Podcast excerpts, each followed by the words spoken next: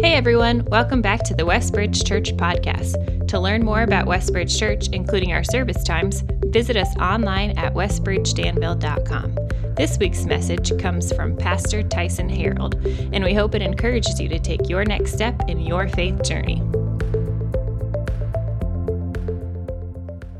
Thank you very much, Marcy, and good morning. Thanks for being with us, whether you're online or here in person. We are just grateful to be uh, with you this week. Don't you just love new things? Like whether it's a new paint in your house or a new shirt you have or a new car. And new cars are great until you realize that you're not that special because every time you get a new car, you realize there's a bunch of other ones that look exactly the same driving around on the road. You know, you've never seen it before, and then suddenly you start seeing them everywhere.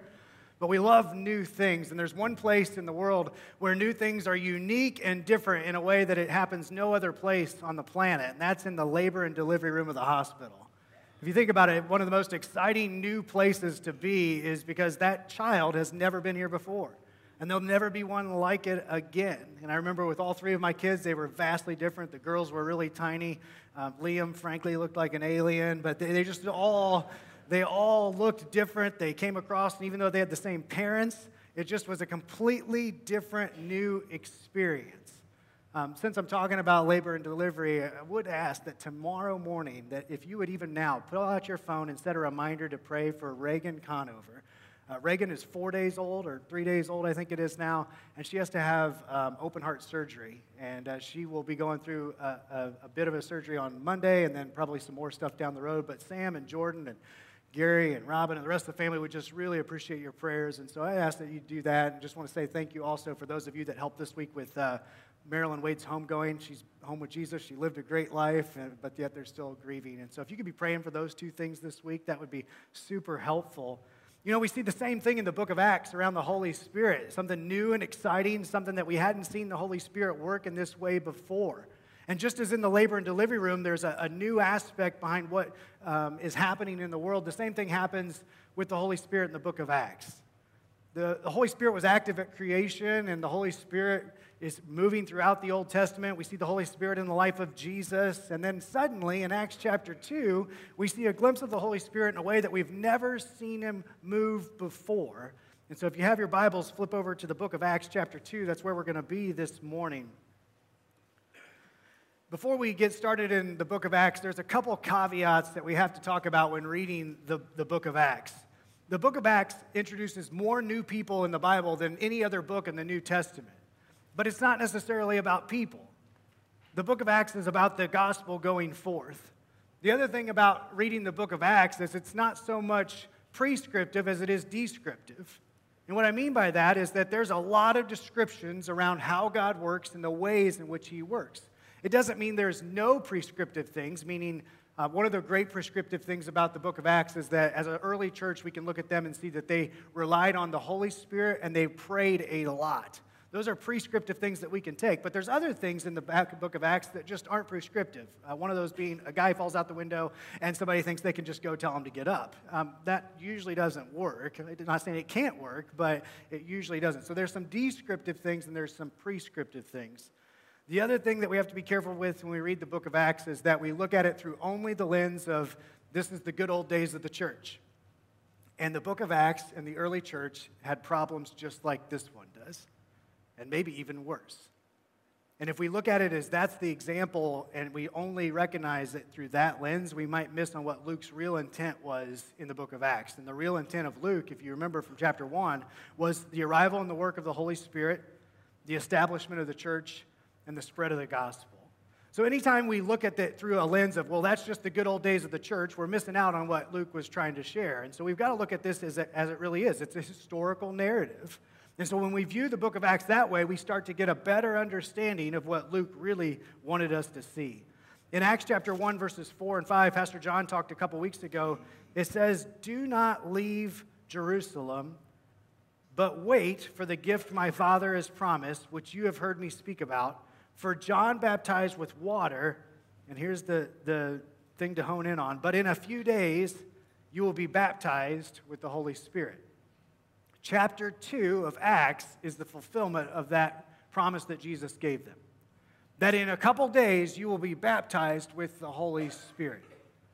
We see that John had promised, I'm going to baptize you with water, but one who's going to come after me would baptize you with the Holy Spirit. And Acts chapter 2 is indeed a fulfillment of that promise. And so if you want to follow along, we're going to read in Acts chapter 2. We're not going to go through every part of it, but I think it's helpful just to read it so you get an idea of what's happening in this account. When the day of Pentecost came, they were all together in one place.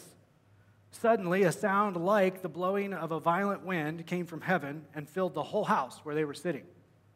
They saw what seemed to be tongues of fire that separated and came to rest on each of them. All of them were filled with the Holy Spirit and began to speak in other tongues as the Spirit enabled them. Now there was staying in Jerusalem God fearing Jews from every nation under heaven. When they heard this sound, a crowd came together in bewilderment because each one heard their language being spoken. Utterly amazed, they said, Aren't all these who are speaking Galileans?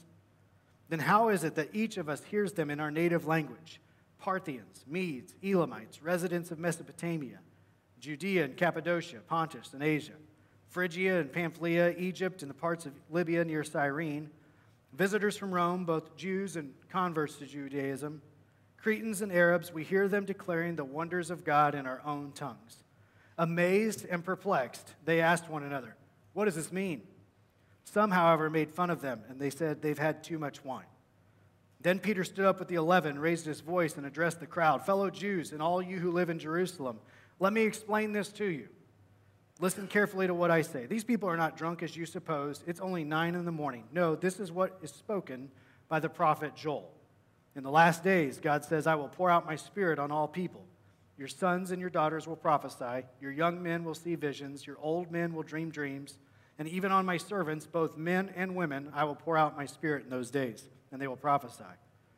I will show wonders in the heavens above and signs on the earth below blood and fire and billows of smoke. The sun will be turned to darkness and the moon to blood before the coming of the great and glorious day of the Lord. And everyone who calls upon the name of the Lord will be saved. So, Acts chapter 2 is the fulfillment of what Jesus said wait a few days, and you'll be baptized with the Holy Spirit. But it says in Acts chapter 2 that they were all together as they were celebrating. And when the day of Pentecost came, they were all together in one place. We know from earlier in chapter 1, this is about 120 people. Some people feel like they may have been in the same area of the Last Supper. And as Jews celebrated the, the, the festival of Passover, they often, especially those who were close, if you were within 20 miles of Jerusalem, you were expected to attend Passover and to come into town and stay. And whether they were with friends or an Airbnb, it doesn't really matter, but they were all together to celebrate this.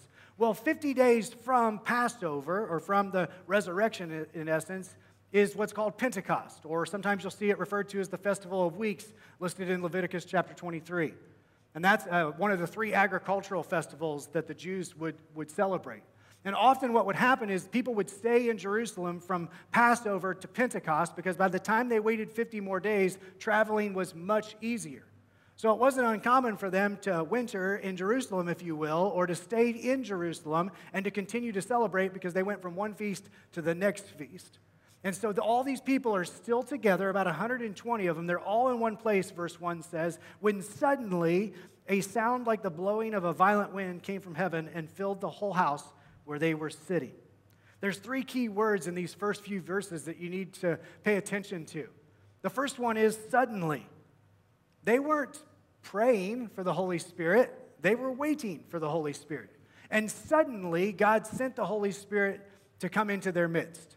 This was something where we see God as the Holy Spirit in His own timing, His own sovereign plan, his own sovereign will of when he was going to intervene in a way in which so many people would, would come to benefit from. So suddenly the Holy Spirit comes upon him. The second word you need to pay attention to in verse 2 is that it was like the blowing of a violent wind. Was it a wind? I don't know. You look throughout, throughout the scriptures and you do see Holy Spirit mentioned as wind or as water, but it says it was like that. And as Luke tries to recount what's happening here, you can imagine this because he uses this imagery of saying it's like a blowing wind, it's like tons of fire, and we, we, we can recognize that as well. How many of you have ever seen the Grand Canyon in person? Anybody seen the Grand Canyon in person? You could describe the Grand Canyon in person as a big hole in the ground, and that would be accurate. But you could also tell somebody from rim to rim, on side to side, it would take 10 cruise ships lined up end to end to get from one side to jump to the other side. Suddenly, it gives you a better picture of what you're looking at. And so, Luke, as he's trying to help us understand what the Holy Spirit's like, he says it's like a blowing wind, it's like there were tongues of fire. He wants you to get a picture of how immersive and expansive and vast the power of the Holy Spirit was. We know it didn't just affect these 120 people, but it gathers a whole crowd because it's so noticeable. What sets this apart from, from so many things in the book of Acts is that this was, it was personal. It fell on each person, but it was also public. And it was something where this baptism of the Holy Spirit, as Jesus described, comes along. And then the last word that we need to think about is it says they were sitting. They were just waiting around. There's other times in the book of Acts where you see the Holy Spirit show up, but they were praying that he would show up or praying that he would intervene. But not this time. This was God's decision. This was God's timing. This was God's way for the Holy Spirit to come, what Jesus had been telling his disciples for so long. It was an atypical, non repeatable event. Just like that child being born in the hospital is something new that's probably never going to happen in that way again. The Holy Spirit shows up in this way in a unique, atypical way, which is why we should pay attention to what he's doing here. Now, as you think through the Holy Spirit, um, sometimes, if we're honest, we, we don't have a great understanding of the Holy Spirit. He's probably uh, what some have said is the neglected part of God. And that could be for a variety of reasons. As you look to try and have a better understanding of the Holy Spirit, I'd like to recommend two books. Um, one of them is called Forgotten God by Francis Chan, which is kind of like a great, easy read to give you a, a, a pretty good idea of who the Holy Spirit is. And then, if you're really excited about studying this, I would recommend Gaffin's book, Perspectives on Pentecost, or if you have trouble sleeping. Um, but it is a great, really good um, way for you to learn some more about the Holy Spirit. We know about Jesus, right? We talk about Jesus all the time. But the Holy Spirit, for those of us who are believers, lives inside of us. And we have access to his power every single day. And yet, for most of us, we just kind of assume, well, it was a good Monday, it was a bad Monday. It was a good Tuesday, it was a bad Tuesday. And we have literally the power of God residing in us that's available to us. And when we understand that and we tap into that, it should transform the way that you live. Because he gives you the ability to say no to sin and yes to righteousness. He gives you the ability. He's praying for you now, even though you don't even realize it. And so there's so much of the Holy Spirit that we don't have time to get into today that makes this event all the more special. This particular area does bring up a couple things, though. If you look in verses 3 through 4, it says, They saw what seemed to be tongues of fire that separated and came to rest on each of them. And all of them were filled, and this is important, they were filled with the Holy Spirit and began to speak in other tongues as the Spirit enabled them. This was not something they dreamt up on their own, because why would you dream this up on your own? Out of all the things that Christians believe that are frankly a little strange, this is right up there at the top of it. Starting with that we believe that Jesus died and rose and came back from the dead. So you look at all the things, we wouldn't come up with this. This is something that God Himself knew in His timing that, that Jesus will return. And there's a time for that. And that the Holy Spirit would come in a way that would allow us to take advantage of all that He offers. God knew the time for that. And so when you look at this initial account, there's a couple things that this brings up that I want to talk about for just a minute, and I hope I won't bore you to death. When you think about the baptism of the Holy Spirit, Jesus says, Wait here, for in a few days I will baptize you with the Holy Spirit. There's a lot of misunderstanding about what this could potentially be. If you remember, John the Baptist says, I will baptize you with water, but one will come after me who will baptize you with the Holy Spirit and with fire. If you grew up in a charismatic tradition, um, you've probably heard of this. They would say that you need a, a baptism of the Holy Spirit, or, or sometimes you'll hear it referred to as second baptism. And what I really appreciate about my charismatic brothers and sisters is there's a desire they have to be involved with the Holy Spirit, to be in, in, in congruence with what He wants, but we don't need another baptism. This is the baptism. The baptism we need is by water, which is a, a, declaration of what God has done internally. But sometimes people are like, is there another one we got to search for or go after or, or be a part of? And, and I just don't think that's the case. I think what they're actually referring to is a filling of the Spirit. If you look at what he says in verse 3, he says that all of them were filled with the Holy Spirit, and then they were able to accomplish what they were able to accomplish. You see, 1 Corinthians chapter 12 shows that we have a baptism of the Spirit particularly at this day, that unites us all together. If you look at Ephesians 1 and you look at Acts chapter 2, you see that we actually get the Holy Spirit at the moment of conversion. So we don't need to hope that we could get this other baptism, this other thing. We don't need to desperately search for. But what we are called to do, and this is where we need to pay attention, is that um, Ephesians 5 says that we should be filled with the Spirit or being filled with the Spirit. That's what we should long for. We should long for the Spirit to fill our lives so that we can serve Him and love Him. And that's, that's great. That's what we should strive for. Not some necessarily super spiritual experience, but an emptying of ourselves so the Spirit can work in our lives. I thought it might be helpful today. I like pictures and, and images, and I thought this might help you understand this a little better. And so I brought some water.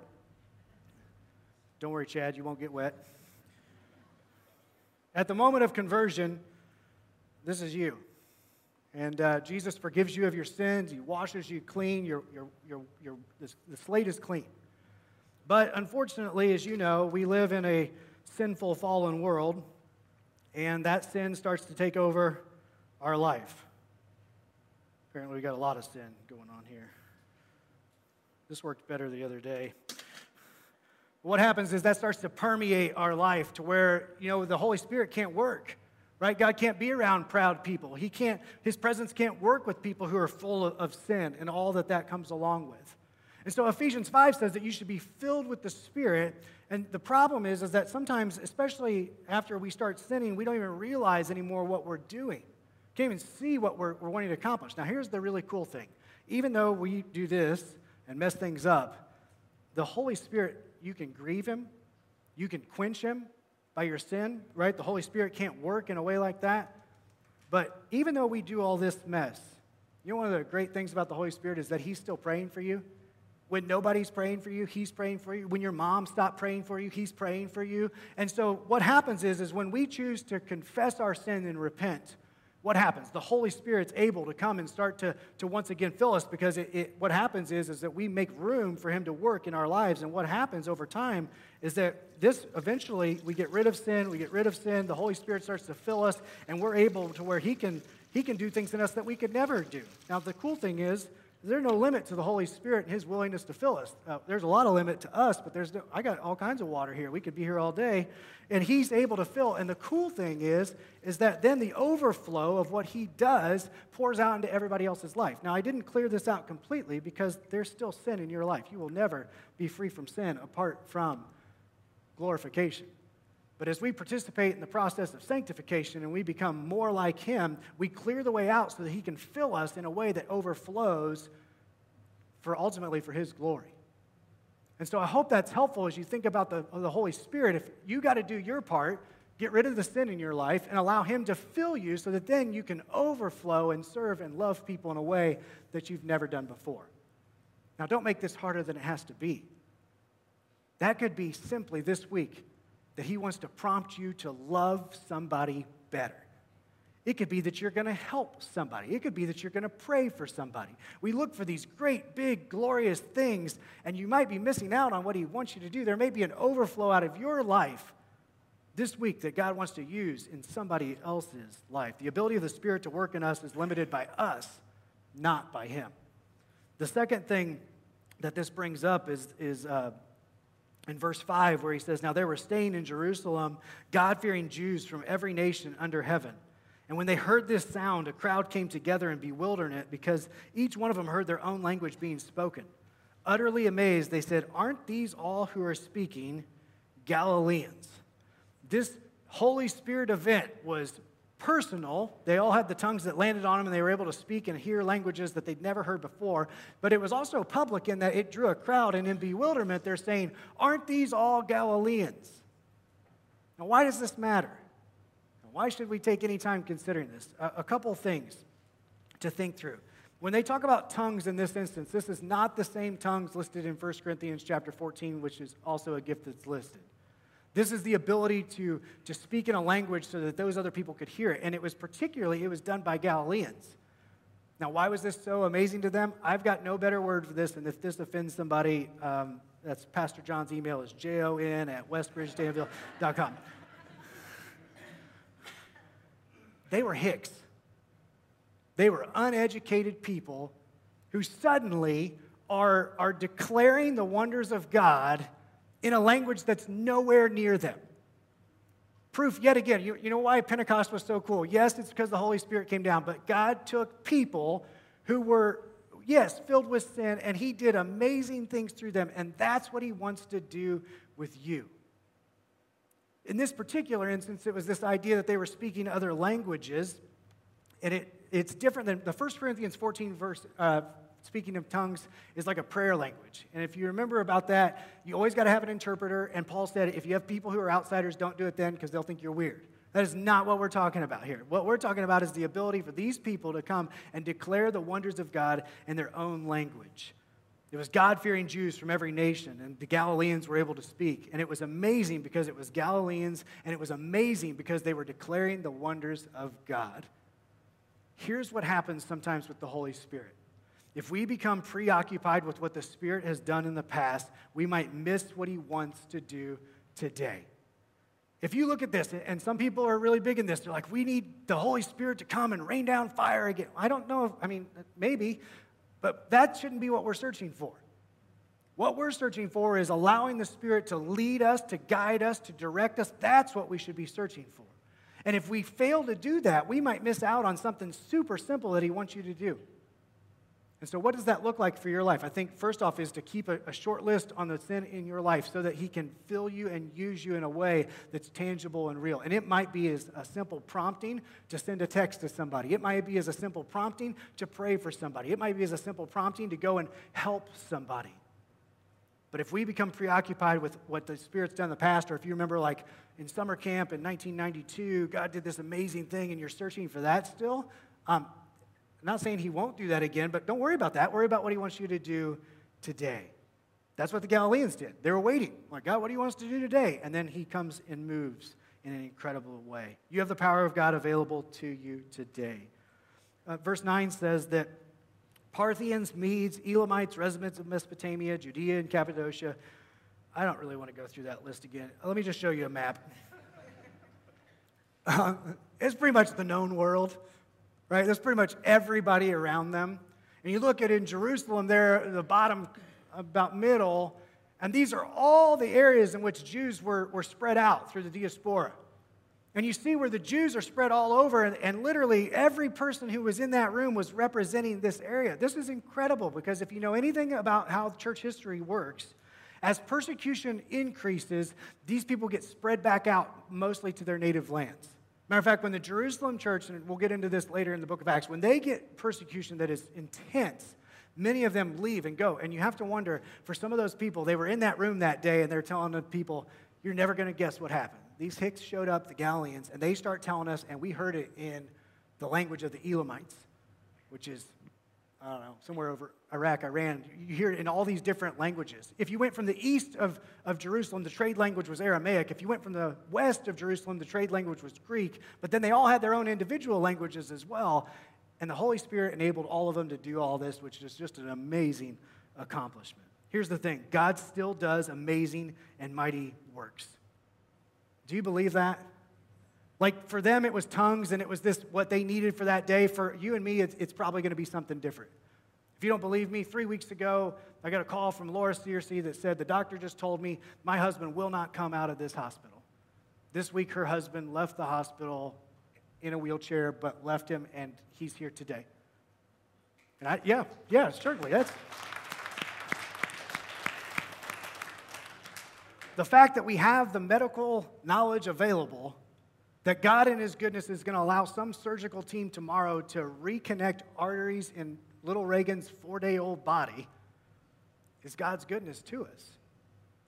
And so he's doing amazing and mighty things. And, and, I'm sure if we went around the room, we could be here all day of tangible ways in which God is working. And so when you look at this day and you mark down Pentecost and what they were celebrating, it was not just a moment for them, it was a moment for you and for me as well, because we are continuing to reap the benefits of the Holy Spirit being in our lives. And when we submit to Him, you'll see Him do amazing things. You may not be able to speak another language. You're going to have to keep working on Duolingo or whatever it is you use, but he may do something else tomorrow. And he may do something in your life that only he can do. It shows us that the gospel is for everyone because the map goes out to everywhere. And if you read through the book of Acts, the gospel, that's what the book of Acts is about, is that the gospel goes out to everybody.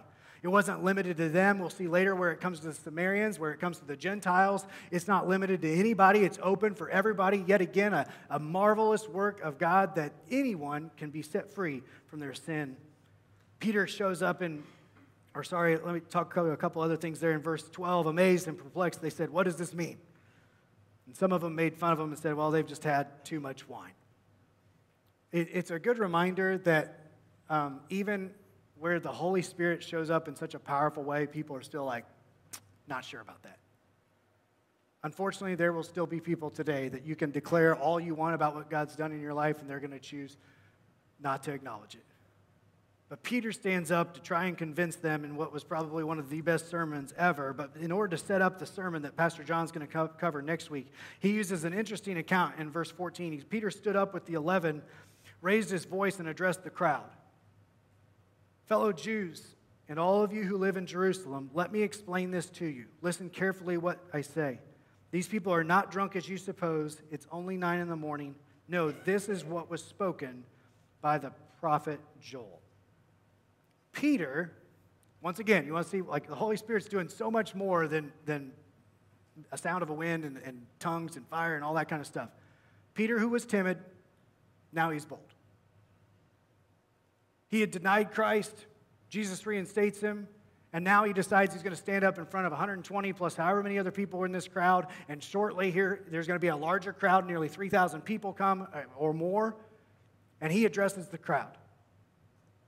Sometimes the Holy Spirit does these huge, massive things, and sometimes He does something inside of us that only us are going to, only we would know what He actually is doing.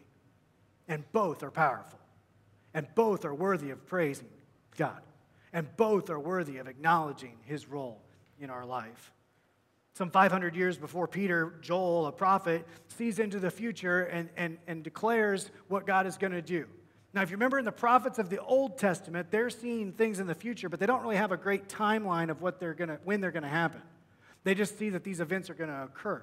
And so, 500 years before this particular event, Joel looks out and he says, This is what's going to happen. Peter uses this to set the stage for everything that Pastor John is going to set next week. He could have said anything. He could have said, like, well, we had Jesus, now we have the Holy Spirit. But he gives a, a clue in three sections of these next couple verses that I think are super helpful as you look at this. It says in verse 17, In the last days, God says, I will pour out my spirit on all people. Your sons and your daughters will prophesy. Your young men will see visions. Your old men will dream dreams.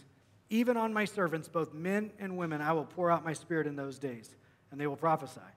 I will show wonders in the heaven above and signs on the earth below blood and fire, billows of smoke. The sun will be turned to darkness and the moon to blood before the coming of the great and glorious day of the Lord. It's interesting. He says that in the last days, I will pour out my spirit on all people. If you keep in mind, God's economy of days is a little bit different than ours because a day is like a thousand years and a thousand years is like a day. And Joel says that in the last days, I will pour out my spirit. So apparently, this pouring out of the Spirit, this baptism of the Holy Spirit, is the indication of the last days. Now, preachers have been saying for years, ever since the resurrection, that it's the last days. So, what does he mean here? He says, Look, I'm going to pour out my Spirit in those last days. My, uh, I will pour it out on all my people. Your sons and daughters will prophesy. Your young men will see visions, and your old men will dream dreams. Well, if it's really true that with God, a thousand years is like a day and a day is like a thousand years, then we're like somewhere in the beginning parts of day three, right? Good thing is, last time God intervened, day three was pretty cool, um, but we don't know when. We know the season, right? We don't know the day, we don't know the hour, we don't know the minute, but, but God does. And so he says, Look, one of the markers of the last days will be that my Holy Spirit will come upon you. And not only that will happen, but you'll start to prophesy. Your young men will see visions, and your old men will dream dreams. Now, if you're young today and you're like, Sweet, I get a dream, and you're old and you're like, I get a dream as well, let me talk about that for just a minute. First off, we have to remember that prophecy that he's speaking here is the foretelling of truth, not in a prophetic sense of the future telling, but in, a, in more of a, a foretelling of what's about to happen, or foretelling of truth, excuse me. And so in the Old Testament, a prophet was used to kind of look into the future by God's grace through the Spirit to see different events happening. The prophecy that he's speaking here is, is the ability to proclaim truth or to, to announce what is happening, what's already revealed. And it says that in the last days, God will do that. Your sons and daughters will prophesy, your young men will see visions, your old men will dream dreams. I'm not saying that you're not having dreams about what God's doing, but we don't see this in, in sense of a revelatory sense in that we get new information. But it's not uncommon for those of you who have followed along in the Middle East or over in China that there's certainly people who see dreams and visions of, of Christ, of, of Jesus, of a, of a God, Son of God figure that then they go and ask people. And so we don't want to put God in a box and say this never happens anymore. But for the most part, uh, we, we get the, the benefit of the Spirit, we get the benefit of prophecy, um, we all have dreams. Some of them are weird, some of them are not. But what he's speaking of here specifically, I believe, is as the gospel's going forth, he's saying that these people are going to see that. And we see that in the book of Acts. What happens, right? Cornelius, when he sees this happen, he has a dream, and, and suddenly Peter's there, and Peter has a dream, and they're all together, and they start to put the pieces of what's happening. So we see this happening both present day Acts, but then also, or previously in Acts and present day as well. Verse 18 goes on to say, Even on my servants, both men and women, I will pour out my spirit in those days, and they will prophesy. I wouldn't take a bullet for this, but if I was guessing, I would say 17 would be kind of in the, the, the book of Acts, that immediate expansion of the gospel. Verse 18 would be for us today. We can prophesy and proclaim truth and do that. And then he gives a, what seems to be a reference to the book of Revelation in verses 19 and 20 about the future coming of the Lord where he says in verse 19, I will show wonders in the heavens above and signs on the earth below, blood and fire, billows of smoke. The sun will be turned to darkness and the moon to blood before the coming of the great and glorious day of the Lord. We know that matches up with what is promised in the book of Revelation. And so, as Joel sees these events stacking up, he says, Look, in the last days, you're going to see the Holy Spirit come as a marker of it's almost time for Jesus to return. He says that the people would, would have the Holy Spirit indwelling upon them, something that even if you remember back to Moses, he was asking Joshua if we could just get these people to do this, this would be great. Something they longed for, and we have it with us from the moment of conversion on. And then you see that he, he looks even further into the future and he says, Look, it's, it's going to be not only will they be able to prophesy, not only will they be able to have the Holy Spirit upon them, but then he sees the end. And then he wraps up this part with a transitory sentence that applies both to the end of time and both today. And he says this He says, And everyone who calls upon the name of the Lord, verse 21, will be saved. It's a direct quote in relation to what he was predicting, but also what's available and what Peter is going to use to make his case for the next however many verses that everybody who calls upon the name of the Lord will be saved. So it's very true in a sense of a salvific or a salvation response that if you call upon the name of the Lord, you will be saved. But it's also true in response to what Joel is prophesying. If you were to call upon the name of the Lord, you will, you will, you will be rescued ultimately, not necessarily from death, but from, from separation from God forever. Because we all, barring the Lord's not coming back, we, we will die. And so Peter uses this to make his case to repent to follow Jesus, to receive the Holy Spirit, and to be baptized. And so, as we conclude our time today, the question is have you done that? Have you called upon the name of the Lord to be saved? And if you haven't, I would say you, you've got to do that. It's super simple. It's a recognition that you're not God and that He is and that there's a problem in your life called sin that separates you from God. And, and Peter's going to do a far better job than I could do explaining this in the next verses. And so if you want to preview, read ahead for next week. But it's interesting, of all the things that Peter could have said, he lays out a timeline, so to speak, through the prophet Joel of like, look, this is going to happen. It was foretold that Jesus was going to be here, and he came. And he told you the Holy Spirit was going to come after him, and, and he came. And he's going to come back. And if you don't make a decision between that time of who God really is, of who Jesus Christ is, then, then you will not be saved. And so the question is today, is, have you done that? And if you haven't, I would love to help you. I'll stick around afterwards, would love to help explain more of what that means. So many of you have. If you haven't been baptized, I would encourage you to do that in, in water. Why would we do that? It's an identification that that's what's happened inside of us. That's what he's called us to do. But for so many of you, you've done that. So what do we do? I think a couple things uh, as we walk out of here today. one question Do you have an awareness of the Holy Spirit in your life? Or do you just chalk it up to it was a good day? Or I'm pretty good? Because I think if we're honest with ourselves today, we'd recognize that we're, we're not very good. And that it's only that overflow out of us that is not from us, right? Because what comes out of our heart is, is evil things that corrupt us. But when we let God intervene and His Holy Spirit fill us to the point where we can start to do stuff, that's where really God works and does some incredible things. And so, are you aware of that? Are you aware of His promptings? Are you aware of your sin? Maybe there's something in your life right now that's caused you to, to not allow the Holy Spirit to, to move and work. And I would encourage you to confess that and repent that. Repent of that, excuse me. So that God can continue to do the amazing and mighty works that He wants to accomplish. In Acts chapter 2, it was all about the gospel going forth. You know what it is about now, too? The gospel going forth. And if we'll see our part in that and play that, uh, I can guarantee you you're going to have an incredible week. Will you have no problems? No. But you'll be able to, to be used and be a part of what God wants to do through His Spirit working in you. Let's pray. God, we thank you for the opportunity today to be reminded of what your Holy Spirit has done for us. And we thank you, God, that your Spirit is with us now, alive and active, and guiding us, directing us, moving us to where we need to be. And so, God, I pray for everyone in this church and those online today that, God, that you would help us to do what we can, to do our part, to confess our sin and to make room so that you can fill us to be all that you want us to be for your glory. But, God, more than that, God, we recognize that um, as Joel reminded us, or Peter reminded us through Joel, that there's a timeline of events that's been set in motion. And that you're far outside of time, but there is a time in which you're calling all men and women to repent and to follow you. And God, you've already given us the call to play our part in that, to go into all the world and to preach the gospel. And so, God, I pray for each and every person here this week that they would sense their responsibility, to sense the privilege that we get to share your love and your truth with everyone we come in contact with. And God, I pray that you would give just some supernatural appointments this week where there would be no denying that you've put us here to proclaim your forgiveness and love to those around us. God, we thank you for the gift of the Holy Spirit that as you promised your disciples, you would not leave us alone. And Father, we trust in his uh, provision for our lives. And we trust, the God, that you will give us exactly what we need today. Help us to be willing to follow what you would have us to do. In Jesus' name.